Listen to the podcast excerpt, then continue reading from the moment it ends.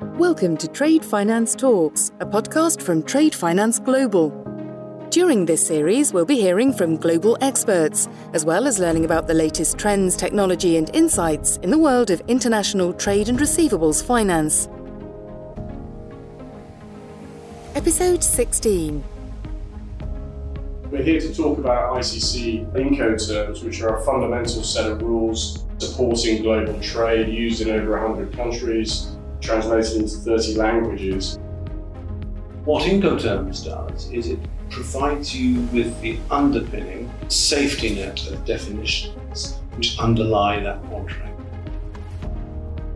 I'm Dipesh Patel, editor at Trade Finance Global. Now, at midnight on the 1st of January 2020, most people will probably be celebrating the start of a new decade, many of whom may be on a boat. Now, for boat owners, more specifically cargo ship operators or trade practitioners, the start of 2020 also marks a very special occasion. It's the date that Incoterms 2020 come into effect globally. Incoterms are changing, and in this episode of Trade Finance Talks, we'll be hearing from the ICC UK, shedding some light on the key changes. Incoterms stand for International Commercial Terms, which are a set of rules created by the International Chamber of Commerce, facilitating some 12 trillion US dollars of international trade each year. So, why are they needed? Simply put, Incoterms are hugely important for anyone selling or moving goods abroad. So, whether you're an importer or exporter, freight forwarder or trade financier, credit insurer or law firm, it's likely that you use Incoterms to govern trade. Incoterms are the authoritative rules which clearly define the responsibilities between buyers and sellers of goods and services, ensuring the delivery of sales contracts. They're globally recognized, enable clarity in contracts, and could avoid costly trade disputes, claims, and litigation. So, why have they changed? Global trade and commerce is changing. Supply chains are more interlinked and complex. E commerce now plays a significant role in global trade. And digital trade is at the front of mind for traders, financiers, freight forwarders, and suppliers. The first Incoterms rules were published in 1936, but as consumer behavior and businesses adapt to the new norms of the 21st century, so should the rules. Today, I'm here with Chris Southworth, Charles De Battista, and David Lowe at the ICC United Kingdom here in London. We're hearing from the team on ICC Incoterms, why they're used, and what businesses should be thinking about for the release of Incoterms 2020 later on this year. Thank you for joining us, Chris. Over to you if you can give an introduction to the group and what we'll be discussing today. I'm Chris Southworth, Secretary General of ICC United Kingdom, speaking to Charles De Battista, ICC Special Advisor on Incoterms and at the bar at 36 Stone, and David Lowe, Co-Chair of the Incoterms Drafting Group and partner at Gowling WLG. We're here to talk about ICC Incoterms, which are a fundamental set of rules supporting global trade used in over 100 countries, translated into 30 languages. Thanks, Chris. Why don't we start with you, Charles? What are Incoterms in simple words? Incoterms stand for International Commercial Terms, Incoterms. They've been around since the 1930s. They've been through several different versions, as it were. This is, I think, the seventh or the eighth version. They're currently revised every 10 years, and they're basically a voluntary code of rules or terms which international traders around the world can, at any stage, incorporate into their sales contracts. And what they do is set out where the seller's responsibilities are and where the buyer's responsibilities are. Who has the responsibility to clear export? Who has the responsibility to pay for carriage? Who bears the risk if things go wrong? So, David, who are they for? Who's the core audience? The most important audience are the people who sell and buy goods because the Incoterms set out the relationship between them about who is responsible for doing what and what costs.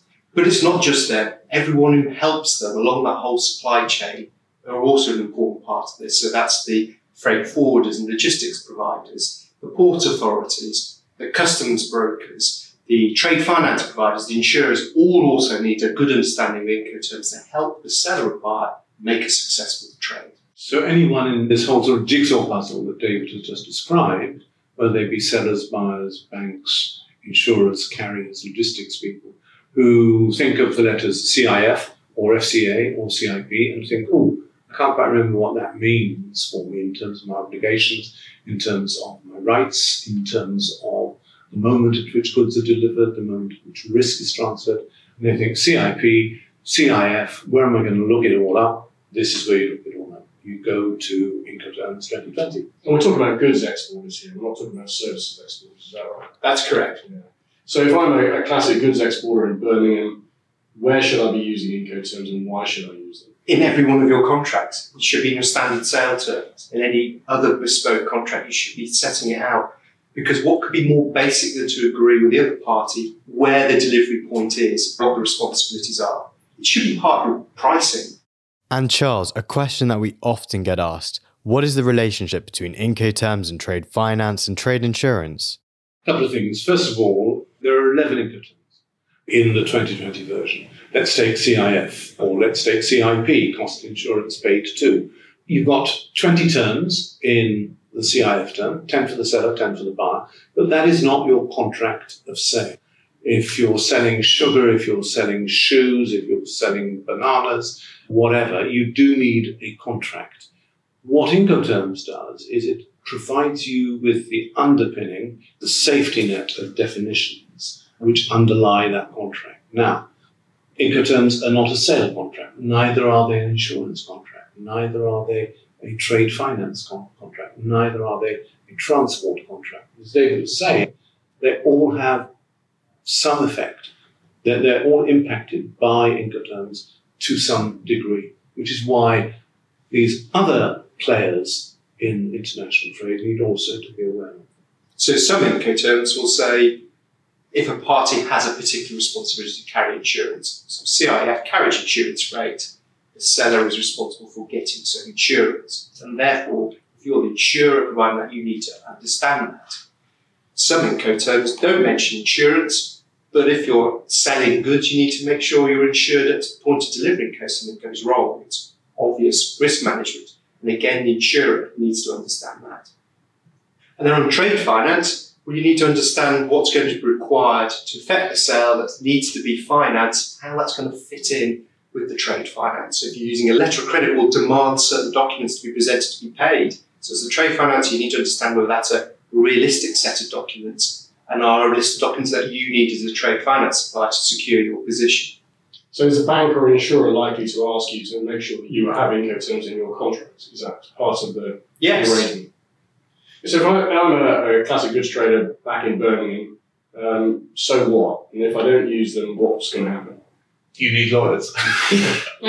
What's going to happen is that if you use the wrong Incoterm, if your insurance arrangements don't tally with what you're meant to be doing under your sale contract, if your letter of credit doesn't match the documents that you are entitled to under your chosen Incoterm, if there are gaps between the contracts or misunderstandings on various terms, then the likelihood is that if there is a motive for a dispute, if the market moves against you, if your buyer loses interest in your goods, then there's likely to be a dispute. And then, of course, everyone reaches for their lawyers, starts paying costs. Whereas all of this, I'm shooting myself in the foot here, all of this could be avoided by some care and attention right at the start by training yourself in good Incoterms. If you don't use Incoterm, that's not a problem in itself. You don't have to use an. But it's a really convenient way of covering all the main points with just one phrase. You can incorporate all the Incoterms. You have to think about the detail of the drafting of who's responsible for export clearance. It's just convenient. But if you don't use an Incoterm, you're going to have to detail each and every one of those points in your contracts. And most people just don't have the time or inclination to do that. And this is why the ICC revises them every 10 years to reflect changes in trade practice, to try and respond to problems which have been brought to the attention of national committees and ICC HQ in the intervening 10 years. The process is very, very, the process of change and revision is very, very uh, user friendly. You may think that it's an exercise indulged in only by lawyers, but we were only two of uh, four lawyers in a group of 11 draftsmen. And the rest were real people with real problems. And the several revisions, four revisions, I think it was, went out to national committees around the world where the drafts were looked at very, very carefully by real businessmen with real problems, real issues. And they were fed back to the drafting group in order to respond to those problems. A huge effort has gone into the Incoterms 2020 release, particularly from the excellent Incoterms 2020 steering group.